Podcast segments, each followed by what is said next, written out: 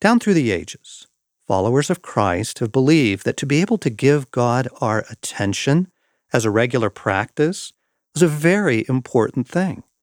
After vividly recounting the many challenges of faith and character before us, the author of Hebrews says, Let us run with endurance the race God has set before us.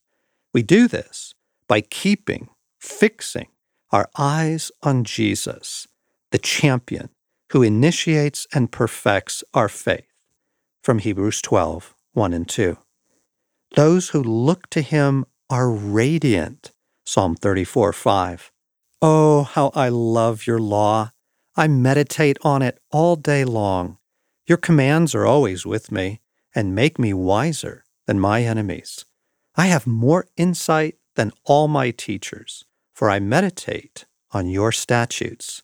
Psalm 119. I don't think we realize just how much our use of technology and its assault on our attention has made this difficult to do.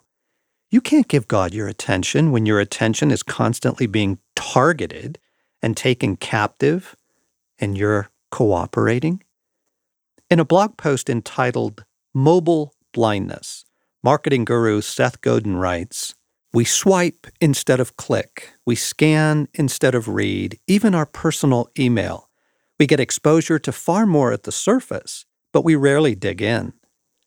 Mobile blindness, the quick pass, the inability to linger and dig deep. It's just the next thing, the next thing, the next thing. Our precious attention has been groomed and taken hostage. The key is this the rooted person is able to meditate, give sustained attention to the revelation of God.